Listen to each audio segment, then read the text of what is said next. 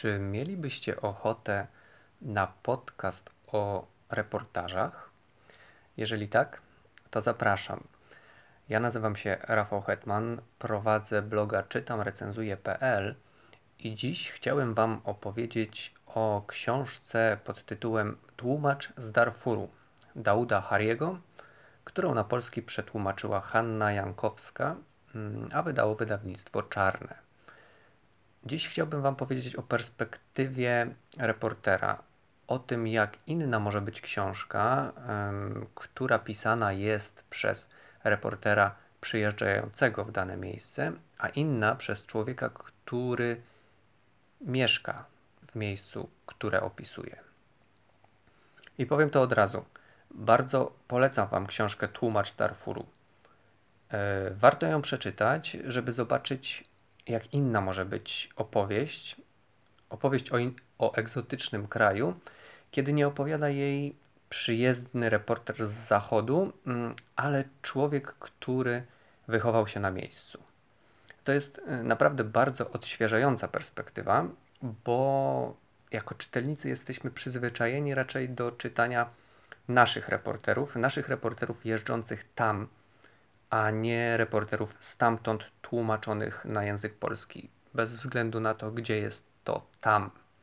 I naszych piszę w cudzysłowie, właściwie mówię w cudzysłowie, bo, bo mam na myśli nie tylko Polaków, ale po prostu reporterów pochodzących z naszego kręgu kulturowego. Bo tak naprawdę zastanówcie się, kiedy ostatnio czytaliście książkę o jakimś na przykład afrykańskim kraju napisaną przez Afrykańczyka. No właśnie.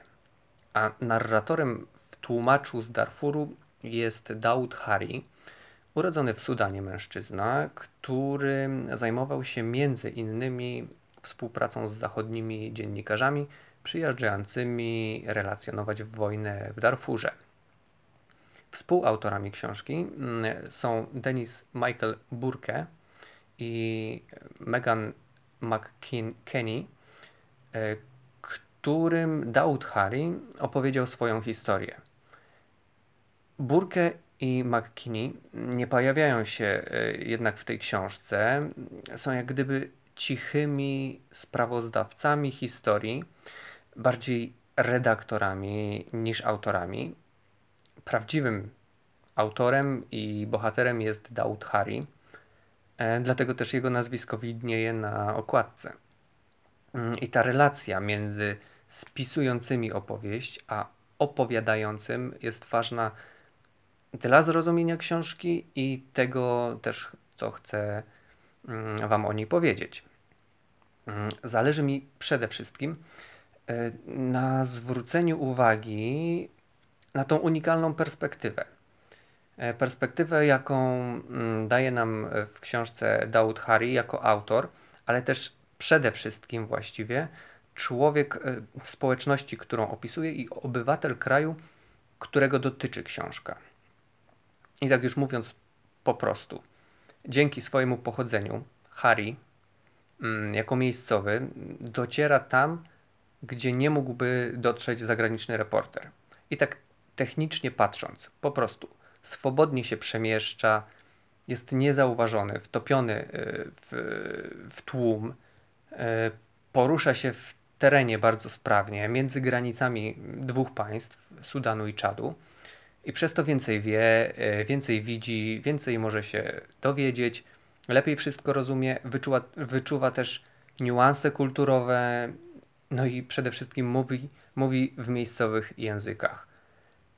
To wszystko, czego, yy, to znaczy Daud Hari ma to wszystko, yy, czego zagraniczny reporter musi się nauczyć. Daud Harim jak gdyby wyssał to wszystko z mlekiem matki i to, co może zadziwiać i fascynować zagranicznego reportera, Harry zna na pamięć. I te rzeczy go w ogóle nie dziwią. No i właśnie może z tego powodu opowiadana przez e, Harry'ego historia jest e, pozbawiona tych egzotycznych rekwizytów e, i malowniczych pejzaży, a skupia się na ludziach i na, wy na, na wydarzeniach. Jest y, też bardziej wyrazista i uniwersalna przez to. Mm, I tak naprawdę to nie jest książka o Sudanie, to jest książka o bestialstwie i bezsensie wojny. To też jest książka mm, bardzo esencjonalna, bo pozbawiona tego wszystkiego, mm, co odwracałoby uwagę od głównych wątków poruszanych w książce. E, na przykład nie ma tutaj Afryki. E, Afryki takiej, dzięki której reporter z zagranicy mógłby się lansować w kraju, do którego wróci.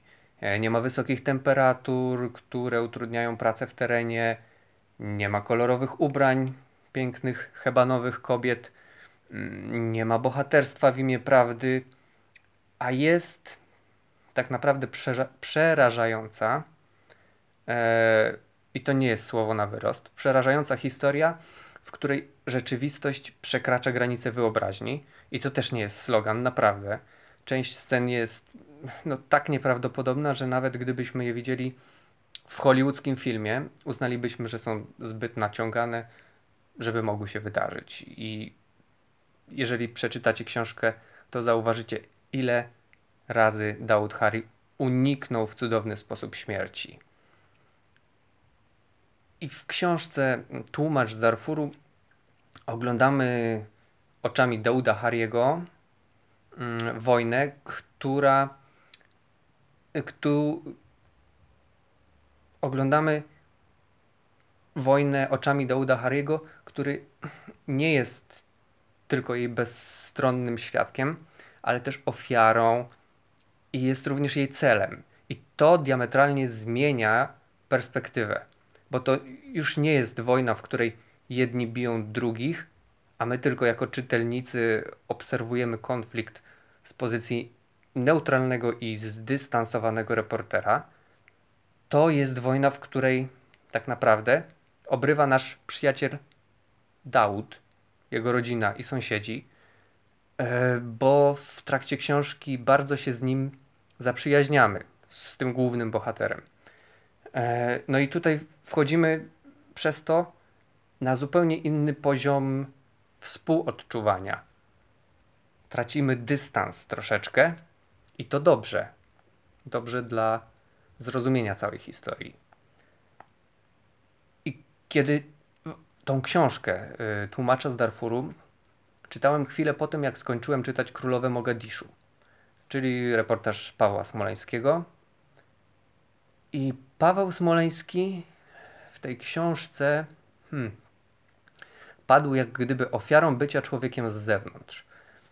Reporter przyjechał do Somalii, do Mogadiszu, mm, ale nie mógł swobodnie przemieszczać się po mieście. Z bohaterami musiał spotykać się na przykład w hotelu, w którym mieszkał. Mhm, no i taka sytuacja no, nie mogła nie mieć wpływu na kształt jego książki. Jeżeli chcecie po, poczytać więcej o królowych Mogadiszu, mm, to odsyłam do mojej recenzji na blogu, naczytam recenzuje.pl e, i tutaj nie będę specjalnie rozwijał tego wątku.